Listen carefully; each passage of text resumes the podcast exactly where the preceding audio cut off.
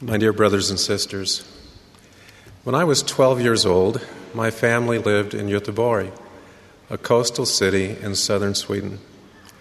By way of reference, it is the hometown of our dear associate, uh, Elder Per G. Malm, who passed away this summer. Uh, we miss him. We're grateful for his nobility and his noble service, and for the example of his absolutely adorable family. And we certainly pray God's richest blessings to be theirs. Fifty years ago, we attended church in a large, remodeled home. One Sunday, my friend Stefan, the only other deacon in the branch, greeted me at church with some excitement. We went to the chapel's adjacent overflow area, and he pulled from his pocket a large firecracker and some matches. In an act of youthful bravado, I took the firecracker and lit the long gray fuse. I intended to snuff out the fuse before it blew up. But when I burned my fingers trying to do so, I dropped the firecracker. Stefan and I watched in horror as the fuse continued to burn. The firecracker exploded, and sulfurous fumes filled the overflow area and the chapel. We hurriedly gathered up the scattered remnants of the firecracker and opened the windows to try to get the smell out, naively hoping that no one would notice. Fortunately, no one was hurt and no damage was done. As members came to the meeting, they did notice the overpowering smell. It was hard to miss. The smell distracted from the sacred nature of the meeting. Because there were so few Aaronic priesthood holders, and in what can only be described as dissociative thinking, I passed the sacrament, yet I didn't feel worthy to partake of it. When the sacrament tray was offered to me, I took neither the bread nor the water. I felt horrible. I was embarrassed, and I knew that what I had done had displeased God. After church, the branch president, Frank Lindberg, a distinguished older man with silver gray hair, asked me to come to his office. After I sat down, he looked at me kindly and said he had noticed that I hadn't partaken of the sacrament. He asked why. I suspect he knew why. I was sure everyone knew what I'd done. After I told him, he asked how I felt. Through tears, I haltingly told him I was sorry and that I knew I'd let God down. President Lindberg opened a well worn copy of the Doctrine and Covenants and asked me to read some underlined verses. I read the following out loud Behold, he who has repented of his sins, the same is forgiven, and I, the Lord, remember them no more. By this ye may know if a man repenteth of his sins. Behold, he will confess them and forsake them. I will never forget President Lindberg's compassionate smile when I looked up after I'd finished reading. With some emotion, he told me that he felt it would be fine for me to resume partaking of the sacrament. As I left his office, I felt indescribable joy. Such joy is one of the inherent results of repentance. The word repent connotes to perceive afterwards and implies change. In Swedish, the word is omvänd, which simply means to turn around. The Christian writer C.S. Lewis wrote about the need and the method for change. He noted that repentance involves being put back on the right road. A wrong sum can be put right, he said, but only by going back till you find the error and working it afresh from that point, never by simply going on. Changing our behavior and returning to the right road are part of repentance, but only part. Real repentance also includes a turning of our heart and will to God and a renunciation of sin. As explained in Ezekiel, to repent is to turn from sin, do that which is lawful and right, restore the pledge, and walk in the statutes of life without committing iniquity. Yet, even this is an incomplete description. It doesn't properly identify the power that makes repentance possible the atoning sacrifice of our Savior. Real repentance must involve faith in the Lord Jesus Christ, faith that He can change us, faith that He can forgive us, and faith that He will help us avoid more mistakes. This kind of faith makes His atonement effective in our lives. When we perceive afterwards and turn around with the Savior's help, we can feel hope in His promises and the joy of forgiveness. Without the Redeemer, the inherent hope and joy evaporate, and repentance becomes simply miserable behavior modification. But by exercising faith in Him, we become converted to His ability and willingness to forgive sin. President Boyd K. Packer affirmed the hopeful promises of repentance in April 2015 at his last General Conference. He described the power of the Savior's atonement to heal in what I consider the distillation of the wisdom gained in half a century of apostolic service. President Packer said, The atonement leaves no tracks, no traces. What it fixes is fixed, it just heals. And what it heals stays healed.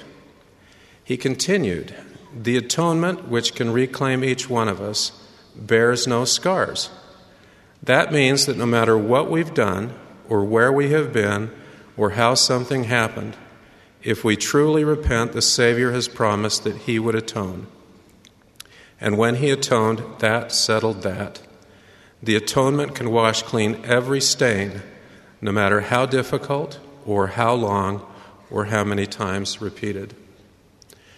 The reach of the Savior's atonement is infinite in breadth and depth for you and for me, but it will never be imposed on us.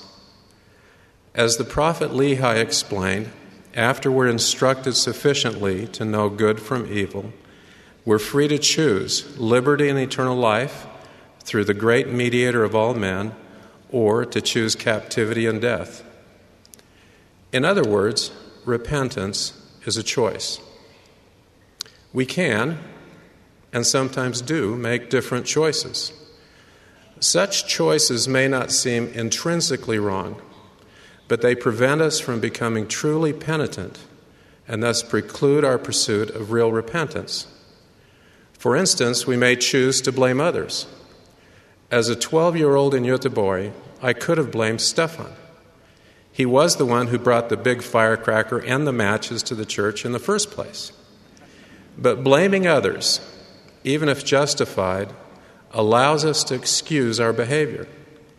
By doing so, we shift responsibility for our actions to others. When the responsibility is shifted, we diminish both the need and our ability to act.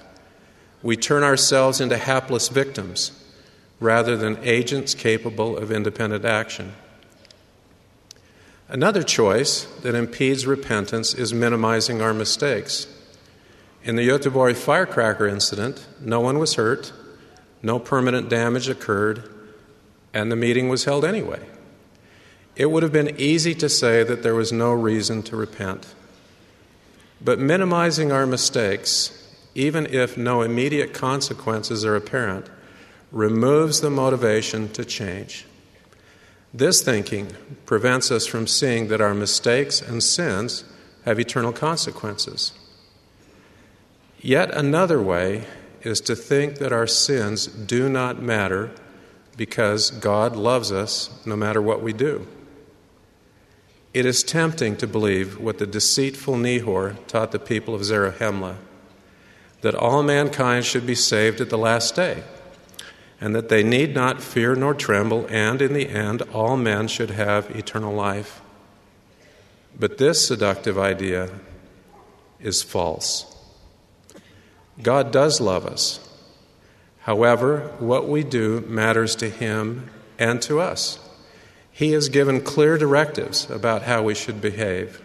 We call these commandments.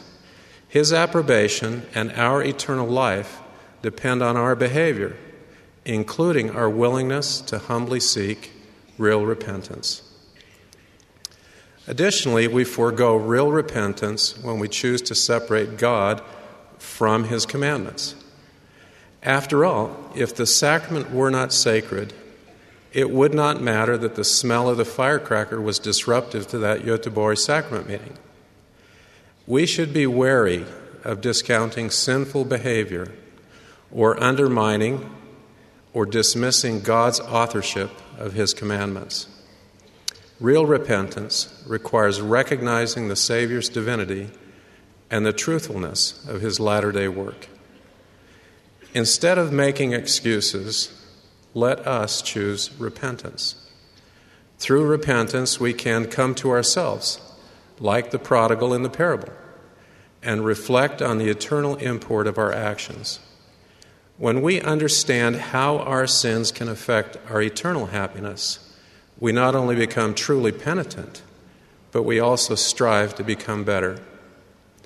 When faced with temptation, we're more likely to ask ourselves, in the words of William Shakespeare, What win I if I gain the thing I seek?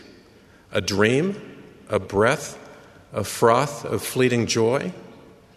Who buys a minute's mirth to wail a week, or sells eternity to get a toy?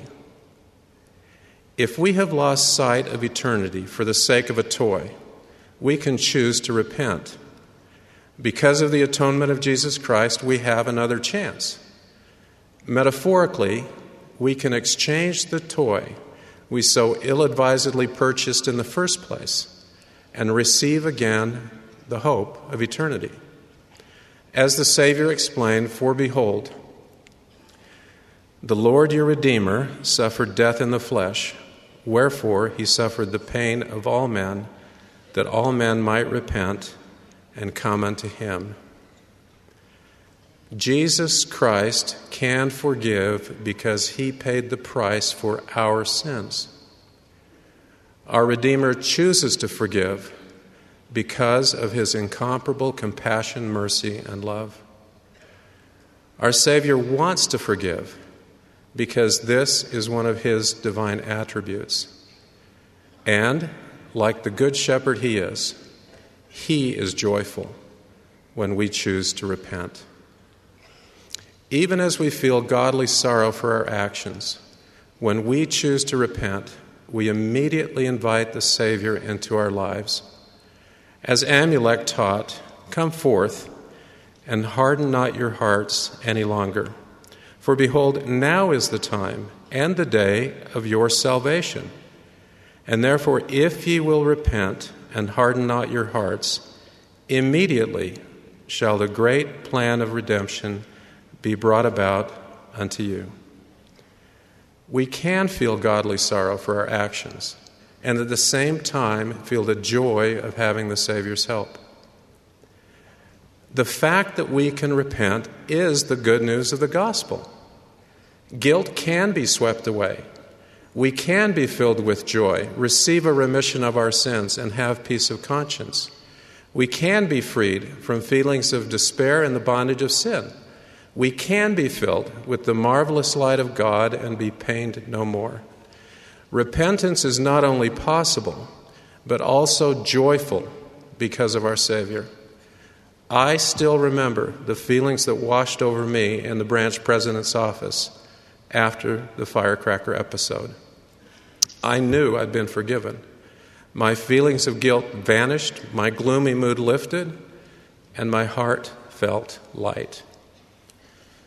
Brothers and sisters, as we conclude this conference, I invite you to feel more joy in your life. Joy in the knowledge that the atonement of Jesus Christ is real. Joy in the Savior's ability, willingness, and desire to forgive and joy in choosing to repent.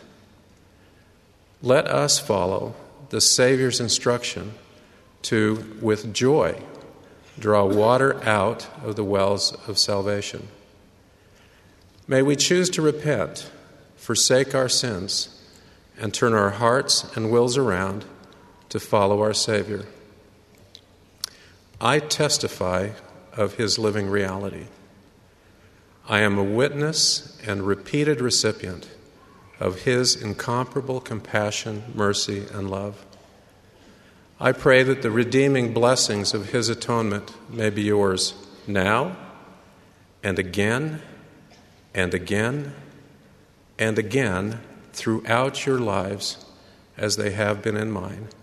In the name of Jesus Christ, amen.